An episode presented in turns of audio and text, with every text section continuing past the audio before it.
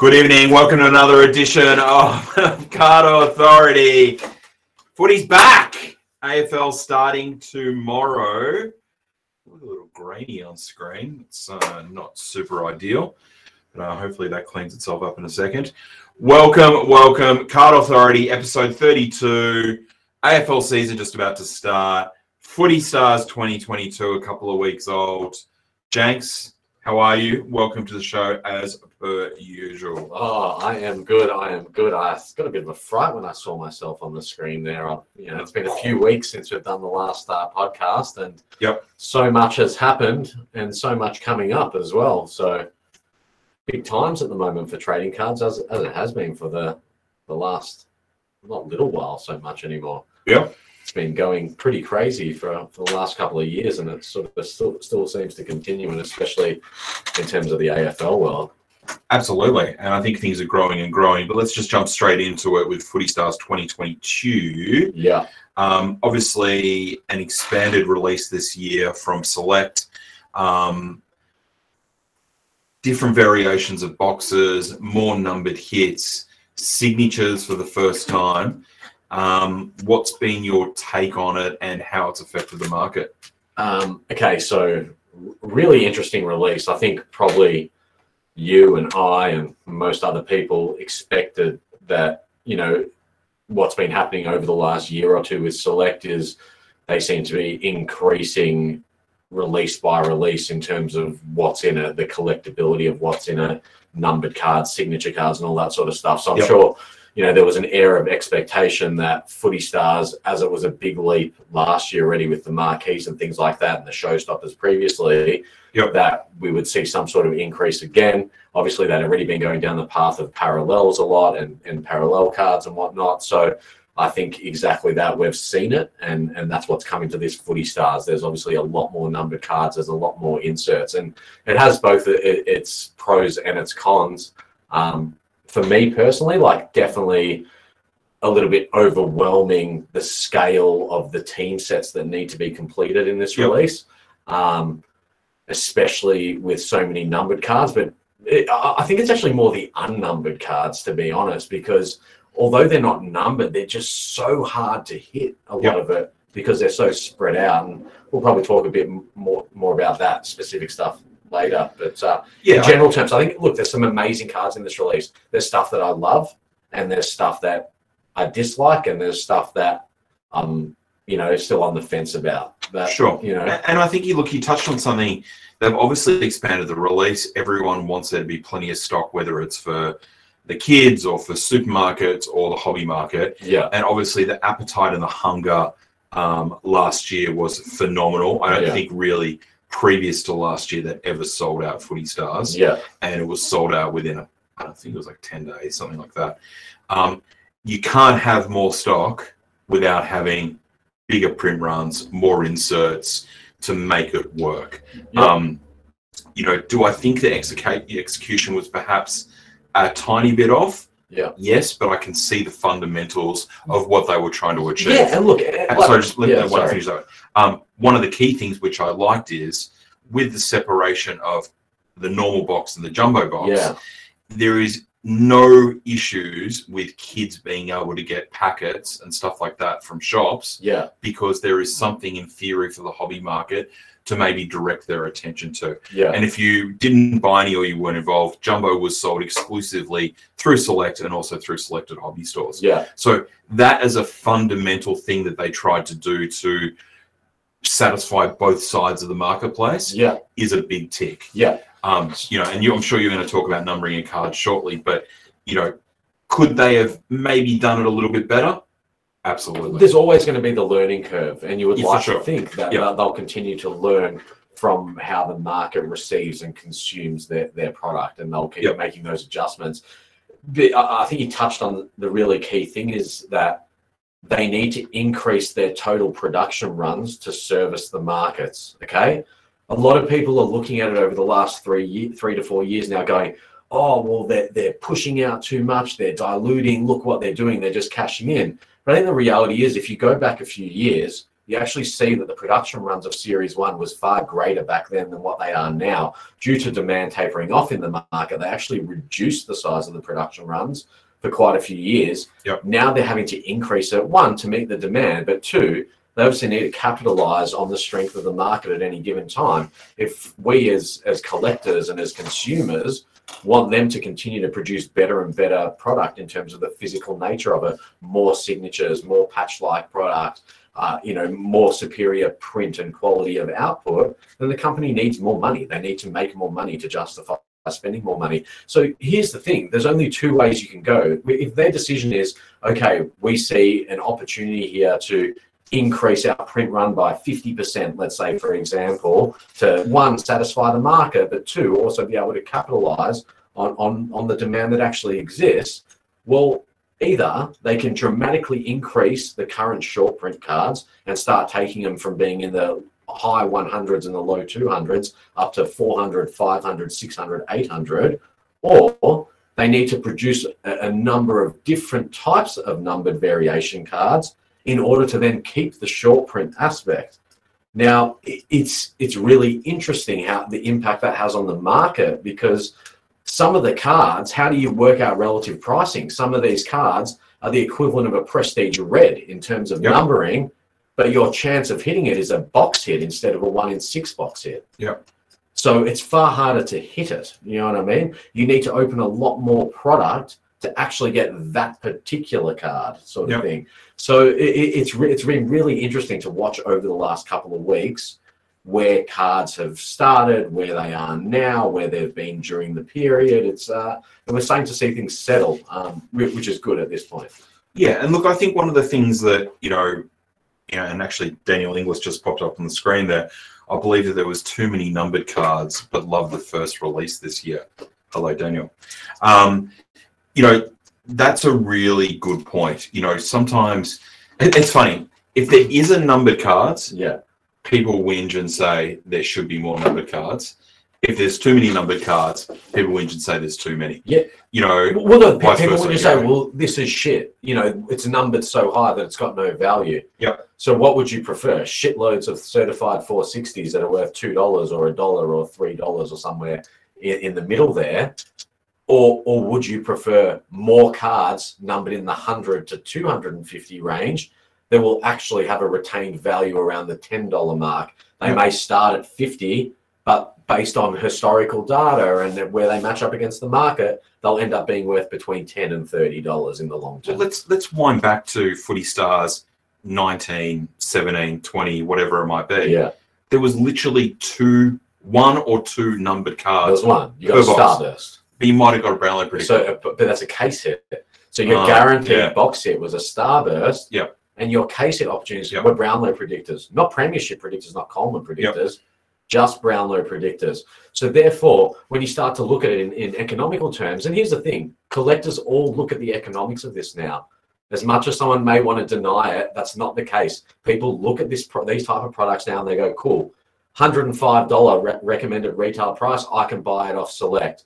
When I look at the fact it's got four numbered, minimum of four box hits in it, numbered between whatever it is, 125, 115, and Yep. 250 at, at the canvas level or whatever, people look at it and go, well, I should just buy more than I normally would because look what I'm getting versus the rest of the market. Historically, they look and see all those cards are going to be worth between 10 and 30 dollars. They're going to settle at eh? and, and, and, and, and that's the reality. So so Yeah. they are adding more value to the product, but at the same time as they add more value, which appeases our appetite in, in one way as a collector, you know, we, we love it. We're like, yes, they're increasing the value.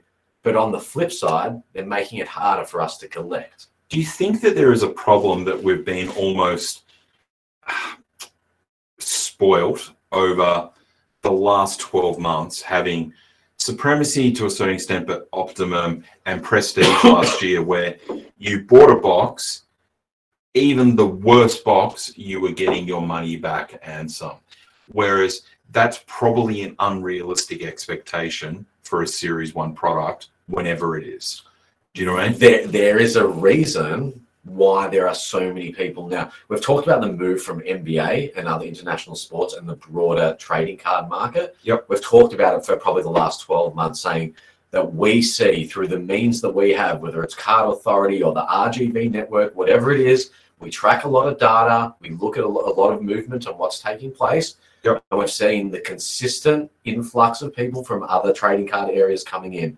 What we have seen take place now in the last two to three months is as much as the previous 12 months combined, it would be fair to say. Yep. Um, and a lot of that, in my opinion, is to do with the fact of the extracted value, what we call the extracted value that comes out of AFL boxes. And we saw it very much with the rookie. The rookie cards numbered to 25 are hugely undervalued against the entire AFL market. And the reason they're undervalued is because the RRP was between 99 and 199 for Yep. those boxes. And therefore, psychologically, as humans, we we weren't thinking that every card that comes out is a 400 to 1500 dollar card. I only need to get my 99 back if it's not one that I need. I only need my 199 back. And as a result, like again, and I, I want to see where this is in a couple of years, and. I'll happily admit I'm wrong if I'm wrong at the time.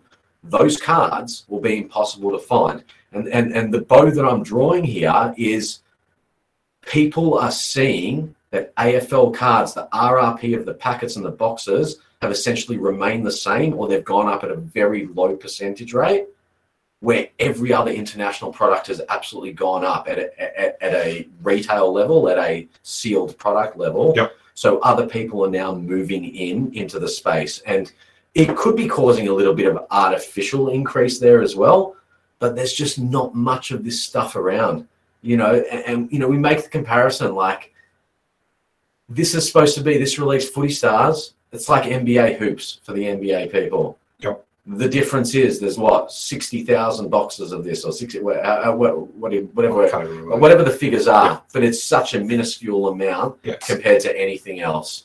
So a slight little surge of people into the AFL market causes dramatic pressure across the board.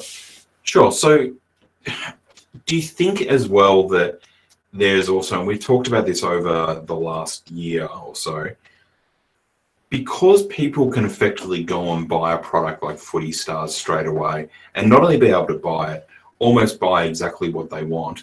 You know, someone that might have been a, a one box buyer or a two box buyer that they'd go to their hobby shop, Mhm. they can log on to the select website either with an SEC membership or in the public sale buy a case, pay for it after pay, Yep. and then suddenly there is almost that return on investment pressure. Yeah. You know, whereas if you go and buy a few packets or a box, you know, hundred dollars is hundred dollars. Yeah. But there probably isn't the same pressure as eight hundred or twelve hundred dollars, Yeah. which is then suddenly slamming the prices down because people have this expectation that they're going to open a box and get two thousand dollars out of it. Well, that, that's right. They're going to get at the bare minimum. They're going to get their money back. Yep. But they could get something extraordinary and a huge amount back. And at first, they'll be stubborn. We're stubborn. We're all we're all the same. We're all Yep. wired the same way. At first, we're stubborn. We don't want to move it. We don't want to undersell the market. But exactly as you said, as the dates move forward and the days keep going, we get more and more possessive with needing to move the cards on and recoup the money. And in most cases, it's getting the money back to then purchase the cards that you need Yep. or buying more boxes. I mean, that's really the human psychology of it, to be honest. And and and that and that's you know that that's the reality of it. And I think you know spot on. One of the things said there was afterpay. We have seen the huge, huge rise in afterpay. We talked about it for the first time about a year ago, and obviously the, there's been a, a- big difference. And it's not people's spending habits haven't changed. It's it's people rather than using a credit card, Yep. are now using afterpay. Which and then in with the afterpay It mechanism, changes the cycle. So and, it's, and, it's a, and it's a quicker, quicker. so instead of people paying it off in 30 days, Yep. people are paying their first installment in seven or 14 days. yeah, okay. So you start to see a direct correlation So there's a quicker pressure. So the quicker pressure to pay it back puts a much faster squeeze on selling. yeah, okay. I didn't, I didn't think about that. That's So, so people are holding more for the first four or five days. Then it's seven days you see a bit of a sell. Then it holds a bit, and then the people who are due for their 14 day payments Yeah. starts. Do you know what I mean? Like Yeah, any pay in full. PayPal is exactly the same as Daniel just said. Yeah. Yeah. So and, and every service offers that now. So people people essentially I think we're both saying the same thing here is people that may have previously ordered two boxes will now buy a case. Yep. Yeah. Which means their their risk and, and their exposure to it is far greater. So they need to get it back quicker as well. It's more important to get it back quicker. Do you think- and that's why we see such volatility. Do you think as well? And look, Kevin has made a good point here. Breaks have been good value for set building. Yeah. Do you think, or have you know? Obviously, we you know everyone knows we run a break business, but there seems to be there, there no, I wouldn't use the word flood, but everyone has cases. You know, footy stars case breaks just seem like the norm now. It, Where, whereas 12, 24 months ago, Yeah. it was two boxes, three boxes, Absolutely. you know, Yep. occasional case breaks at the start of a Yep. release. Now you put up a two box break, no one's really interested. Yeah. People want a case break. They want to spend 50 $70, bang, that's it. Absolutely. Yeah. Watch market every two weeks, cheap deals online everywhere. Yeah, exactly, Daniel. And uh, look, we're we're obviously right across all this sort of stuff. I'll get you to read that. So, Yeah. yeah, so look, I definitely think there is a cyclical change, and I think that there are people doing all sorts of different things for the way they collect, whether it's going in breaks or they're buying singles or they're waiting, as Daniel said, or they're just buying more stock to open. You know, you've been able to buy boxes still. I mean, I checked this morning, you were still able to buy cases of jumbo, Yeah. which is what I think what's the allowance? One per household per day or something Yeah, like that. Yeah. yeah.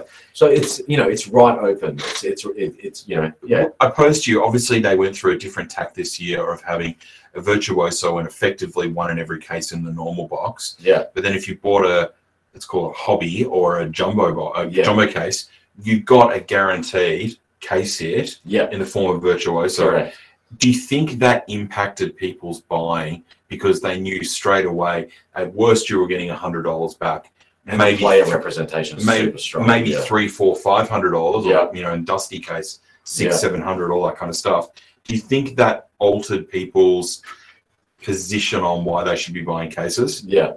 So yeah, it's, it, it's yes. I think the jumbo being the the novelty aspect of here's a new thing that we haven't had before. Yep, big That- packets. yeah, that's the first. Yeah. That's the. It's just mar- It's great marketing. Yep. It's great marketing. Let's be honest. It's really good marketing. It's an immediate anchor. Cool. Everyone wants to get it. When you think about it, and if you start to really dissect it and and analyze it, whether in your head or spreadsheets like we like to do, um, you find that they're different. Like, how many people do we have that come into the shop and say, "What should I get? Should I get a normal one or should I get a jumbo? Which is better?" Like, honestly, it's happening every day at the moment. People Yep. coming and buying boxes, and that is the question they're asking, and the answer I keep giving is, it's they- they're different. It's almost Sorry, like sorry, you that's Siri. Siri keeps activating on my watch, but uh, they're different, Yep. and it's almost like depends what what you're trying to hit. It's almost like you've got to have one of each, like sort of thing. So then this brings a, a good point of mine. No, a good point. I mean, I'm sure it's going to be a good point, but a point I wanted to raise. They very much said, and we talked about this when we were going through the checklist and the previews, that it was still sort of one release, you know, across the two different size boxes. we we reinforce that. and that was our our first card understanding. authority. Yeah. My take now, probably a couple of weeks later, is it's actually two. There's some similarities, but did Footy Stars or Select perhaps make the mistake of being half pregnant? That if you're going to do two releases with different aspects, sweet, you don't need parallels across the two. You know, Yeah, if you're going to chase the blue card in one, you don't need to chase the yellow. You know, if there's predictors in one, there's signatures in the yeah. other. So so maybe the concept of add to the alternate version Yeah. as opposed to at the both. or, or- yeah, as opposed to like doing something completely different. Yeah, I, I mean, I Would you have preferred it had the same numbered cards across both of them and then some different variation in the jumbo on top of it, as opposed to changing? I out? would have preferred it. di- Like, if you're going to do a, a, let's say, footy stars, you've got your your yellow, your blues, your numbers, Yeah. um, and then your predictors. Yeah. Fantastic. Keep them there. Yeah, If you're going to do jumbo, cool. We'll do X, Y, Z. Do ABC, whatever, Yeah. and have things that are completely different as opposed to parallels. Yeah. I know it's a little bit contradictory to what I'm about about to say, is that I think by the reason of having almost parallel versions of both those cards, Yeah. suddenly the volume of cards you needed to complete a team set Yeah. is phenomenal. Yeah. And even on the lower non-numbered stuff, you know, purple, sunrise, 30th anniversary, Yeah. you know, suddenly you're talking about 13 cards in each release for a Oh, team. I'm 50% of the way through my set. Yeah, like I, I like it, and we're in the position that we can afford to chase all that stuff. But you know, we talked. It took it took us a week and a half to even wrap our heads around of Yeah. what we were going to attack. Yeah. It just seemed like there was so many. So Yeah. I, I don't I don't really have the answer of how you can solve it, but it almost felt like they went from zero to a million really quickly. Yeah, yeah. So, uh, talking about obviously, we're starting to dissect the release a little bit here now. There's a couple of things that I think conceptually, such a great idea. Execution, not quite right. Such as Um, the blank canvas, Yeah. could have been could could have been such a high value card Yeah. and more highly sought after card if the numbering was lower and the hit and the hit ratio probably if it was a one per box not a two per box hit Yep. now again this is the the whole issue that we talked about at the beginning of the show where, where you, can't have it both ways Yep. but maybe that the blank canvas was more in the where the yellow was uh, and vice versa so instead of like 250, somehow get it Get to it like down- 125. yeah, get it down to Yeah. like the 125 mark Yep. and allow the parallel then to push out. You know what I mean? To, a- Okay, to a higher fair. number. Um, certainly, I thought the Brownlow, Coleman, and Premiership Predictor, which obviously fantastic cards, love the chase. It keeps the thrill alive through Yep. the whole season of a release like this, and which is always fun and always good. And it keeps the, the market moving in, in terms of values. Yep. But um, them not being in the jumbos, I think is I wouldn't say it's an error. I think it's a it, it, it's a drawback. Okay. It's a drawback not being in the jumbos. With that said, you've got a locked-in virtuoso case here, and obviously you've got, still got a couple of spectrum redemptions in there as well. And then you have the other inserts, which and the the midnight and the yellows both being shorter print Yep. than the other two. So I understand, like it makes up and it balances out. But I think if they did that again, I don't see the issue with increasing the numbering on gold gold style predictors. Yep. Knowing that there's always going to be the platinums, which are short print, I don't think it makes a difference if a predictor's go Brownlow's going from 185 out to 250, 280, something like that. What did you think of the Yeah. idea of is it five predictors per team now? Yeah, so five predictors per six? No, it's Five. five. I think. Five, yeah. I hope it's five because that's what my folder's showing. um, So they've gone from five to I think it was well, they had four last year, three so, plus one. So they used to have eight, Yeah. and then they went from eight to six, then down to four, and now they're at five. Yeah. Yeah. Um. Yeah, like predictors are cool, especially if you get the winning one. Unfortunately, Absolutely. that hasn't been me yet. Yeah. Like, Yeah, because you only buy Jack Stewart. yeah, but like, yeah, I, I look, I, I don't think that's something they can ever get rid of. So do you think there is more value for a consumer to be chasing case hits rather than box hits? Now that that's a product that clearly people can buy more in case form, do you think it's more appealing having case hits or box hits? Yeah, well, all of a sudden, case hits are worth a lot of money. It all depends on the distribution model of the particular product. If you only had case hits in Series 2, which is very hard to get because it's so limited in quantity and, and Yep. distribution, then it's then it's a it's a negative. You know what I mean? But in Series 1, I don't think four box hits, four numbered box hits, is necessary in Series 1. Okay. Is it a bonus? Sure, it's a bonus. It's great. Yep. Is it the be all and end all of what would make the series successful? No. What don't- you I think is think the, the what's the number?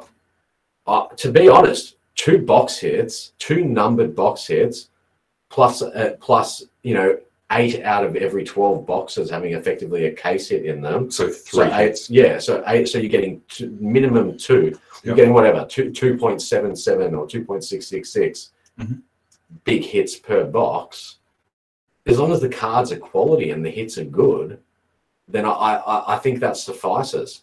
It- It's real. It's we're not far enough along yet to see what the actual market impact, the true impact is of how box hits get affected.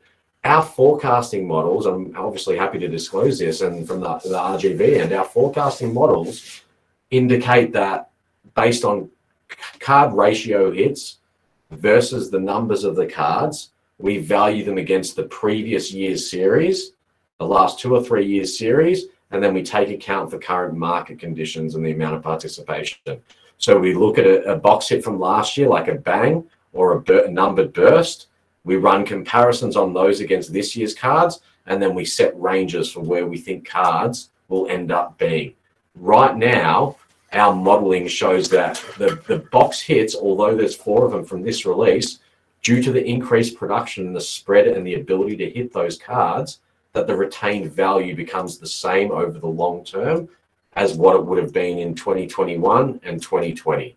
So the, the cards number to 125 through to 250 will be equivalent long-term value to the same similar box hits last year.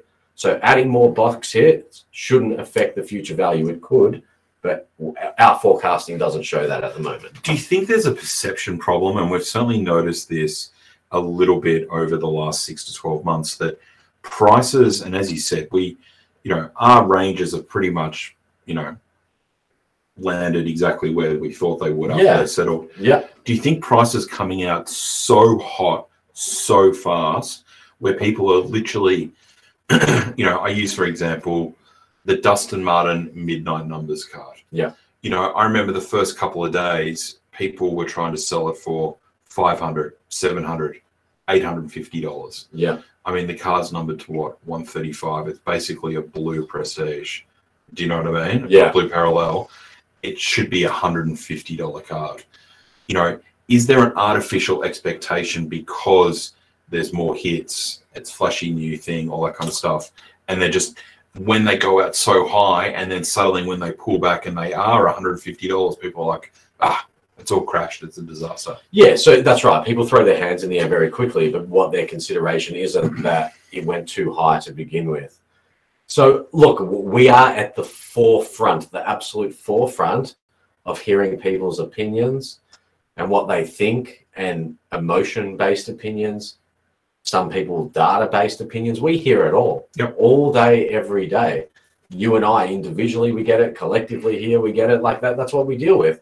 And, and the reality is, as you said, the prices have settled in exactly the ranges we thought they would be at the 14 day mark. Yeah. We said that last year it was 30 to 60 days to get to that point. We thought this year it was going to happen really fast, Yeah. and we set 14 days. It feels like it got there. It's, it's you know what? Like I, I'm not trying to talk it up. It's validating for us because I think it means we've probably got a pretty good grasp on what's going on out there. I actually, if anything, think it's gone a bit too far. Yeah, Like, like know, it went too high. no, no, Oh, it's gone too low. oh, it's gone too low. Like, like I think you know some of these cards. oh, are they're undervalued. Some of them. They're undervalued. Yeah, Like a lot of these cards from big teams shouldn't be selling for ten bucks. yeah. Do you know what I mean? Should they be fifteen or twenty dollars? Probably. Th- They'll resettle back up at that Of price. course, yeah, of course. Yeah. But that it's it's too extra, too many But extremes. bargain hunting's on right now. Absolutely. I've made no secret of it, and I told Yeah. a multitude of people over the last two weeks. People have said to me, "Hey, I haven't seen you out there buying much. You're getting tagged on a lot of threads. I'm not seeing you buy much." And I said, "Well, for me. The prices are too high. Like right now, that I, I have ranges Yeah. where the prices need to hit. Once they start hitting those ranges, I buy what buy them. If they go below the ranges, I'm, buying a lot of it. Yeah. You know what I mean? That's whatever. That's my collecting style. Um, but that's the reality of it, and we see it every single release. There's cards that there's no way they'll be any less than a fifteen to thirty dollar range that you can pick up some at seven to nine dollars at the moment. yeah, it's crazy. Yeah. Bargains. Yep. This is how it works. It's how it works. And I, and I Like- noticed like the virtuoso cards, and we're going to talk about the SIGs in a second. But you know, I, I had a range and I, I was very public about it that I thought the Richmond cards would be about $300. Yeah. Um, yeah, uh, about three hundred dollars because I based that on what the Bolton was last year as a marquee number to seventy. So similar numbering, exactly the same player, all that kind of stuff. Yeah. You know, I'm getting messages from people saying that they're picking up Richmond Virtuoso cards for hundred and thirty dollars, Yeah. two hundred dollars. To me, as a case here, that is crazy cheap. And if it was something, if I was a bulker like Yeah. you are, Yeah. you know what I mean? I would be buying all of them at that price. You know, our Richmond chat group constantly is photos being posted of these cards. You know, again, and that's what I was sort of saying about going, you know, day one, they wanted $850. Yeah. They didn't get it. And then suddenly people are panic selling them at $150. It's huge extremes. But that's the importance, and AJ and I have discussed this a lot over a long period of time, including the first time when we connected really on the trading card side of things. People do things in different ways. I'm a big believer in patience when it comes to trading cards, unless it is a very particular number or type of card that you must have, like a, a jumper number or a very uh, your particular collection number, whatever it is. You need to take a deep breath and think about how many of the cards there are, how many collectors are there, Yep. and what period of time do I realistically have to get that card. Yep. Some people they just want it done early. They'll pay whatever the asking price is. So one. think about it. Ash McMahon mentioned something there, which is spot on. So the prices are so high early because the hype of the new release and people trying to recoup their outlay. Yeah. And, and that's that's exactly right. And so, as we talked about it earlier, that is absolutely spot on. But there are also collectors out there who are happy to buy the card at that opening price as So they don't have to think about it. So they don't have to think about it. They Yep. secure it. It's done. But there's also people. There's speculators buying day one as well, knowing that there'll be speed bumps and there'll be drops at certain points, but they're looking much further down the track. Yeah. we, you know, st- the numbers will indicate that you see a card that's eight hundred dollars day one. Right now, we're two weeks later, and that very same card you can probably pick it up for four hundred and fifty dollars. Yep. In twelve months' time, if you can find it, it will be back to eight hundred dollars. Yeah, yeah. It, it, and it depends. Look, that's not going to happen with the hundred and fifty dollar ones. No, no. It's not going to happen with the Fremantle ones. Yeah. it'll happen over a matter of years for those type of ones, but th- that that's the reality of it. Like, yeah. And you know, I think a good example of that is the signatures, and I and I'm sure we talked about this on air, or we might have talked about it on a on a stream for a break. But you know, the prices came out so ridiculously hot for the signatures. yeah, You know, 1500 2000 for a Bailey Smith or a Steele, or Sam Walsh was two and a half thousand. yeah, And it's like people automatically thought, well, it's Sam Walsh, it's a signature, it's got to be worth anything. Yep. There was a clear comparison no less than three months ago that a Sam Walsh franchise future signature Yep. was a thousand bucks. Yep. Number to 70, supremacy. Fast forward three months, you have a Sam Walsh numbered to 60, yeah, but footy stars. Yeah. And it's worth two and a half times its price. yeah. Obviously, that's not going to hold over time. That makes no sense. yeah, well, look, the, I I suppose the, this look there's the shiny new thing aspect, but there's also the idea that it's much easier to hit a Sam Walsh signature in supremacy than it is to hit one in footy stars because of the distribution and the collation of it. Sure, but they're all coming out. Jum- Jumbo is being opened. ev- eventually, But it's not being Yeah. stored like the normal footy stuff's probably True. sitting at a supermarket or a warehouse. Yeah. Jumbo was either sitting in a hobby store like ours or buying direct Let, from let, us be honest. When we were doing, when we were sitting here doing our pre-release analysis about where we thought the prices should land for different types of cards in our ranges, I, it's fair to say AJ and I had very differing opinions on the virtuoso and where they would be, very specifically around the Jack Steele one and the other St Kilda ones. Yeah. And the price that AJ thought they would open at or thought they would be was the very high price that people came out listing them at.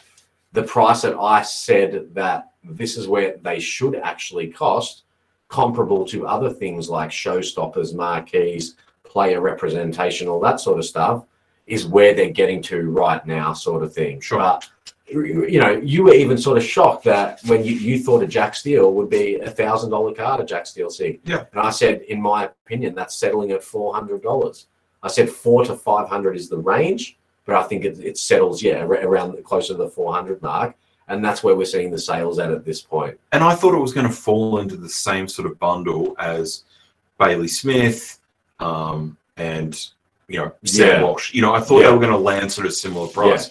But Sam Walsh is at a whole different level now So It- That's going up to Dusty sort of the heights now. sure, but it has all pulled back, which has been good because you know no one was buying them at those prices for obvious reasons. Well, that's the other thing. It's all good and proper for a card to sell once at that price, but can it get sustained sale at- at that price? Yeah. How many people have the money to pull the trigger at that price? I'm getting a couple of messages too. Sorry, the, I know the camera is a bit glitchy. I'm not sure what's going on with our internet. Um, hopefully the sound all is fine. I will upload another version to YouTube, but um, Yeah. just you know, close your eyes and listen. Um, I mean, Jenks is sitting close to the camera anyway. That's right. Um, so overall, the release. Give me a give me a Jenks rating out of ten of how you think Footy Stars has been. So on the basis that I don't think anything can actually be a 10, Mhm. because a 10 would mean that there is no room for improvement. What do you think Optimum was first of all as a baseline? Which we've both said Oh, publicly think- privately it's one of the best releases. Yeah, I think Optimum is.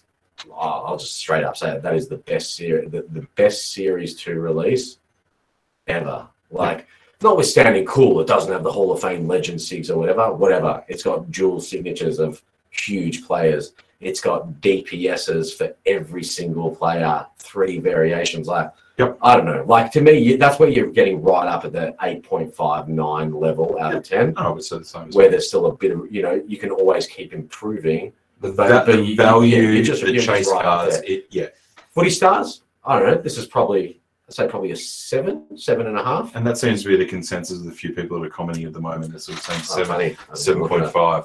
Yeah, I think And- yeah, seven, seven and a half. Yeah, and I, and I think that's pretty much where I would stand as well. Um, you know, I think for a Series One product at two ninety nine, I cannot see how that product, Footy Star, stays at that price. With glo- like we deal with global logistics for other businesses Yeah. we're in. There is no like in the future in terms of a three dollar packet of product. I mean, look at the, look at petrol Yeah. prices that everyone's talking about. Look at the cost of materials. the Look at- expectation should be the cost of footy cards and all cards across the board. it's going to be a going 20 up. 25 percent bump I would think so. yeah, I, I as everything is bumping at the moment. Yeah. So while it's still at that two ninety nine price point, Yeah. I think it's it's still a really good release. Um, absolutely agree. and look, yes, the team set collecting is a big chase, but you know, as someone said, oh, Captain McMahon said, this hobby is a marathon, not a sprint. You know, it's uh, yeah, But there's no doubt that the current evolution of cards and footy cards, AFL cards for that matter, are changing the way that people collect. sure. The, the, the- there's no doubt about it. There is a significant shift. Well, what's the? The shift? Yeah, the shift is taking place right now from team set collecting to player collecting or specific set collecting.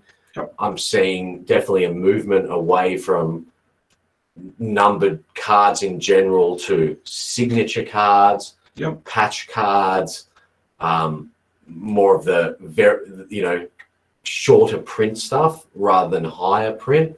So as people are transitioning out of team collecting, they're just really honing in and, and targeting on stuff.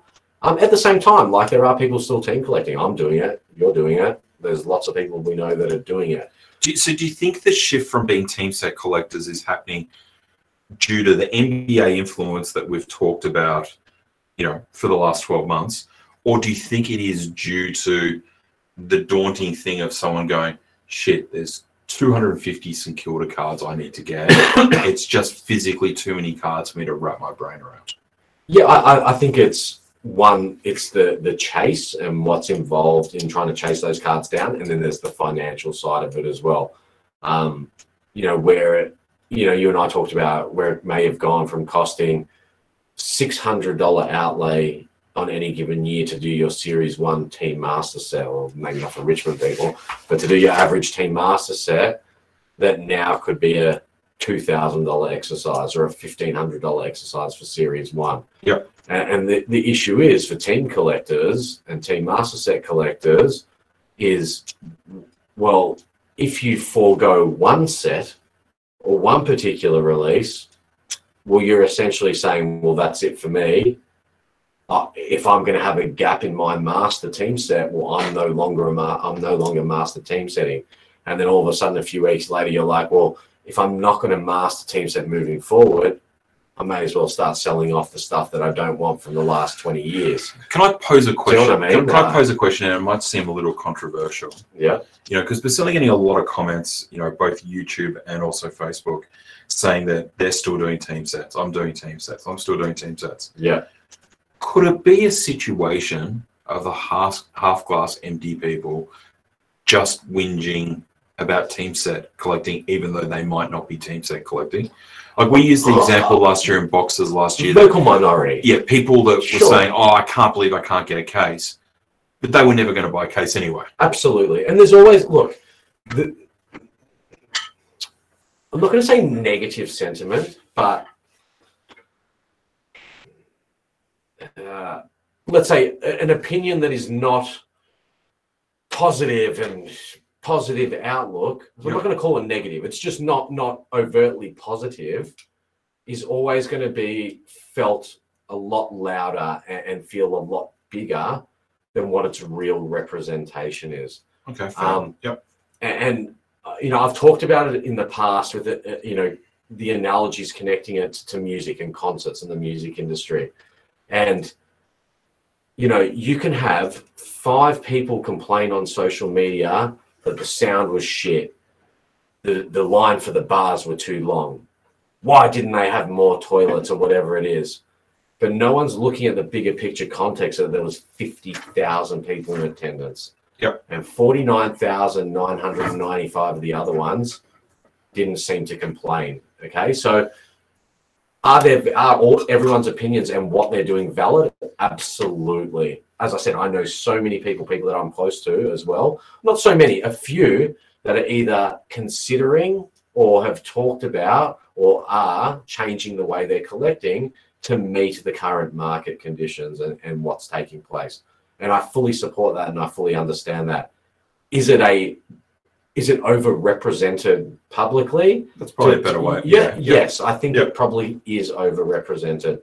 There is still lots of people doing their team sets. So I'd argue some of the people that are doing the sell off because they're not happy are people that would do a sell off because it's a day ending in a Y. Yeah, yeah. Okay. I know. I I think AFL cards are unique, and we're obviously I can see through the comments as well. There's a bunch of people who are not traditional AFL people that are in watching the stream at the moment.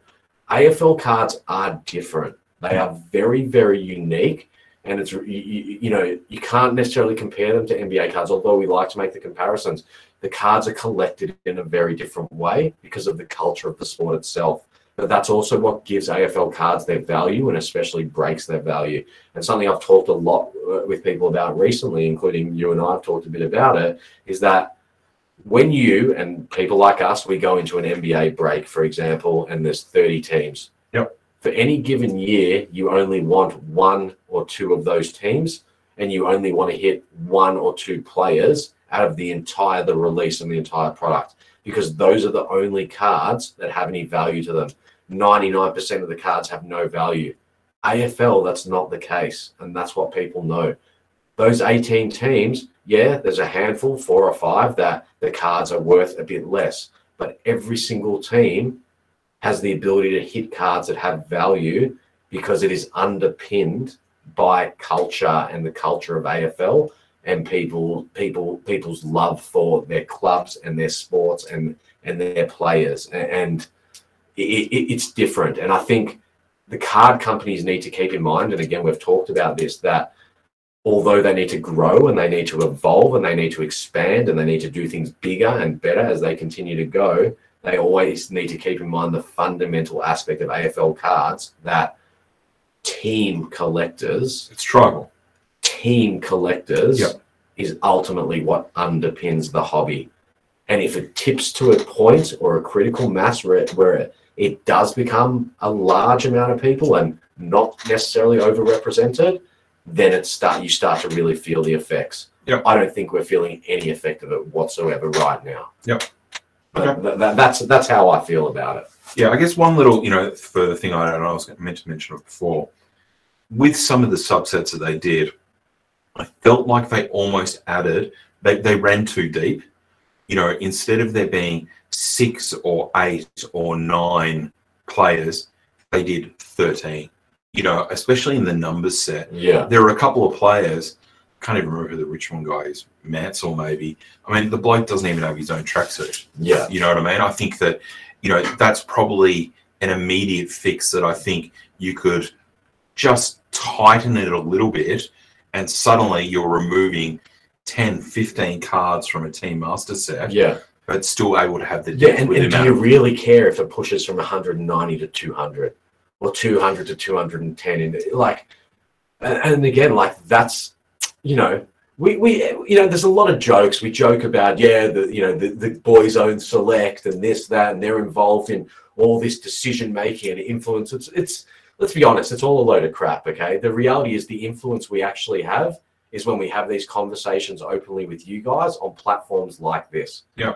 Because make no mistake, the card companies are listening, they're watching. Sure. They may not be doing it visibly and they may not ever acknowledge it, but that's actually what's taking place. But also, again, we're not, we're not, you know, by any means saying that we're wonderful.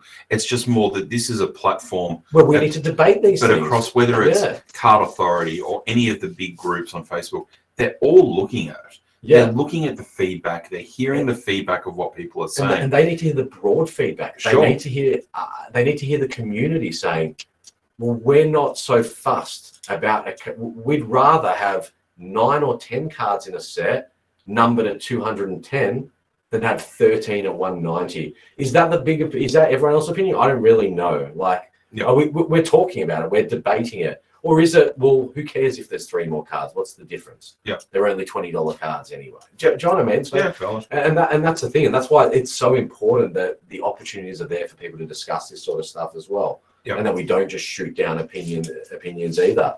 All opinions are valid. Absolutely. So, do we think, um, you know, we don't know. I presume Prestige is coming. It seems to pair up nicely. Yeah, You know, do you think there is going to be trends from Footy Stars to Prestige?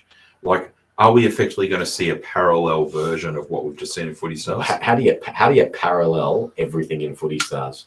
Because then then we've probably got something. Then we've probably got something. That's where we we start to probably talk about like, okay, this is where it's really going too far now. Yeah. Okay. You can't like surely like you, they'd have to pick and choose some sets Well, obviously, the production run is substantially less Prestige. That's what I mean. So, substantially less. do they, do they have a shorter print canvas card?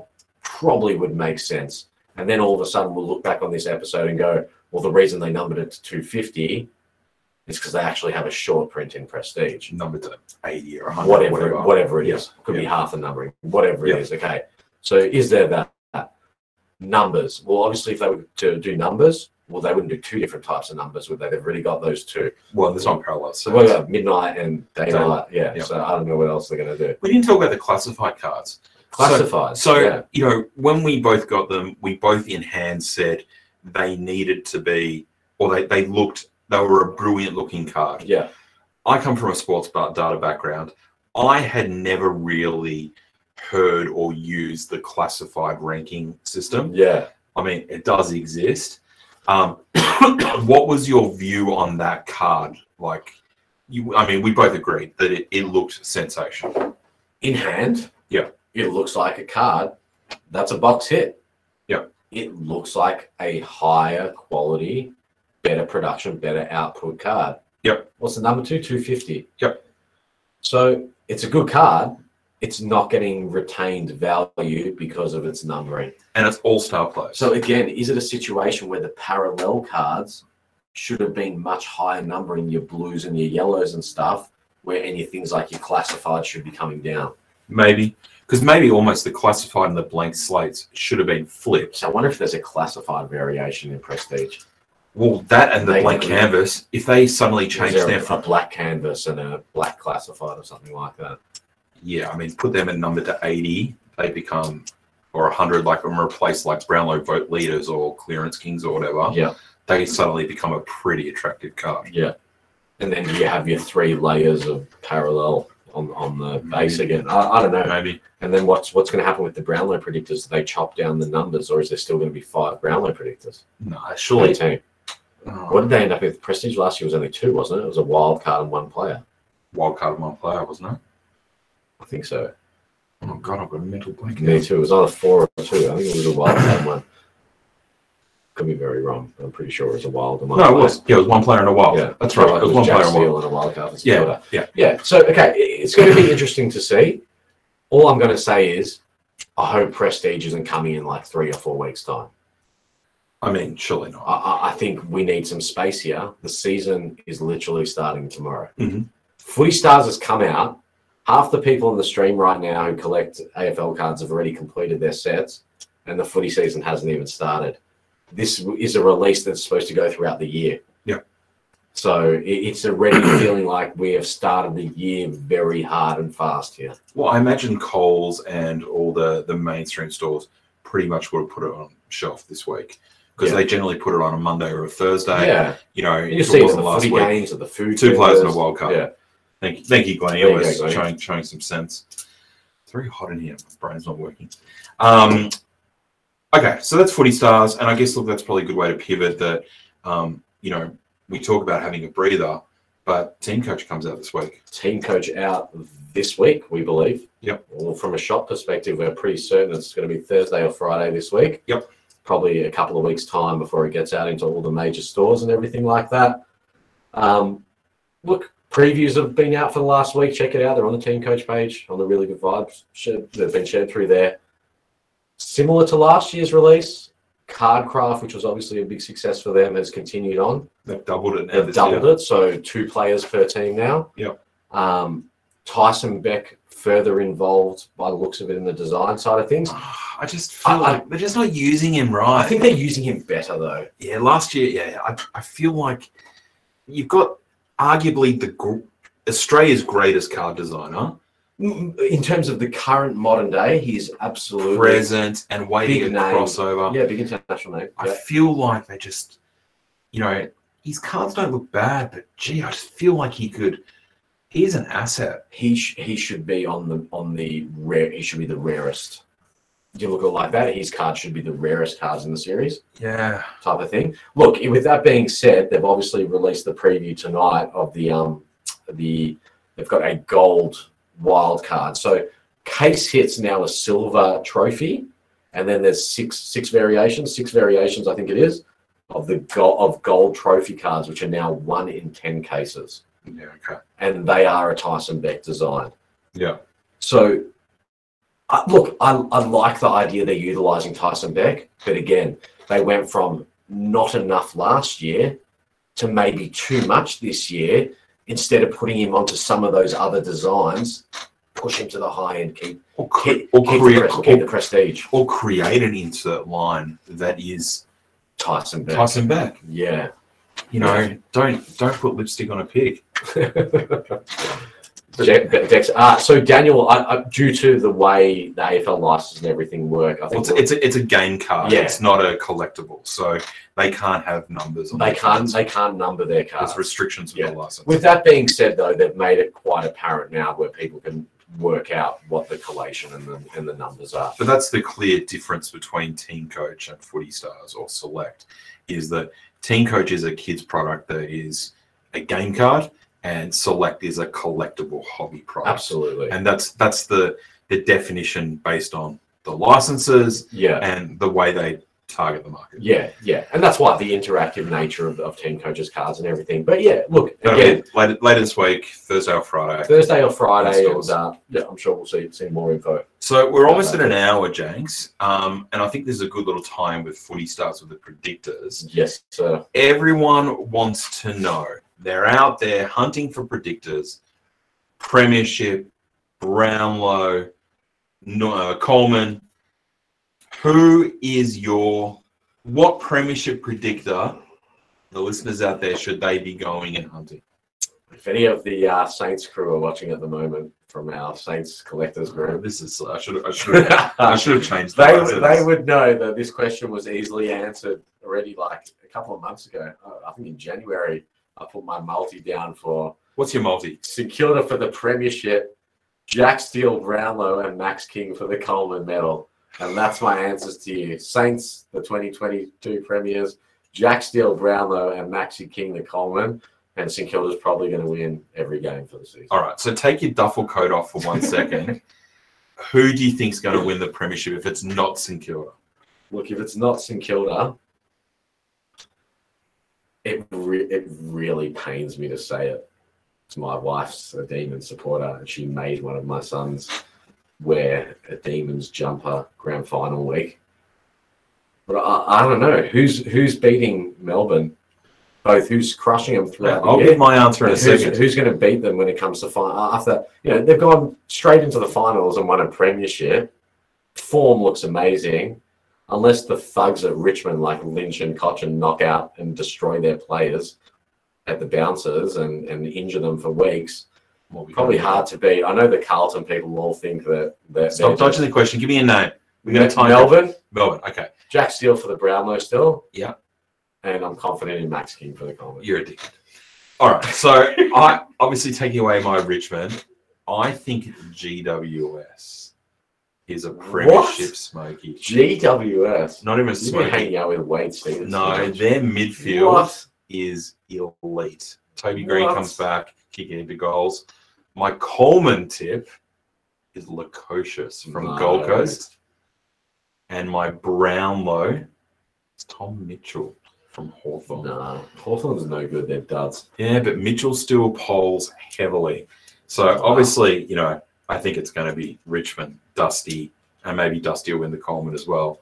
Um, but that's just my tip. Outrageous. Who's with me? Who's with me on mine versus his? No, Come on. it's not a popularity Surely, contest. surely. Um, and this weekend, obviously, grand final rematch: Doggies versus Melbourne first night. Who are you picking, Doggies or Melbourne? I think it's going to be Melbourne. Who even cares about that? It's only about Friday nights in Kilda versus the Well, I-. I've backed the Dogs. What about Richmond Carlton? Carlton. Wow. And St Kilda Collingwood. Saints by like 15 goals. I actually back St Kilda too. Uh, the interesting one, I think GWS will beat Sydney. So I'm all aboard the GWS train. Who do you think is going to win the Grand Prix? Oh, no one can see that on camera. They're going to win a second. Jenks is very proud of his card. Who's going to win the Grand Prix? Let's hope Ricciardo. Bang! Look at that. Yeah, we opened some. Uh, Look at that. The boys, without me today, opened Formula One and hit a Ricciardo Stieg number to 25. shame the camera's all blurry. They can't see it. I know. Darren Order said, "My son just said these blokes are smoking something good with his eyebrows raised. Clearly, he doesn't like my GWS tip." Uh, all right. Well, look, uh, yeah, we clocked over the hour mark. Guys, big week. It's obviously been a big couple of weeks. Um, as always, make sure you look after yourself. Take care. Enjoy the footy. We're going to be around, obviously, across all across the RGB network. yeah. Jenks, you've been sensational as always. Thank you very much. It's great to be back. And again, we're going to hope to get uh, on air a bit more regularly You're so busy. It's not enough hours in the throughout, day. throughout the season. Maybe as Yep. maybe the release cycles, you know, there's not as many releases we don't think Yep. So far this year. So maybe we'll get a bit more time for some more podcasting. But enjoy round one of the footy, guys, and we will catch you soon at Card Authority. Good night. See you guys.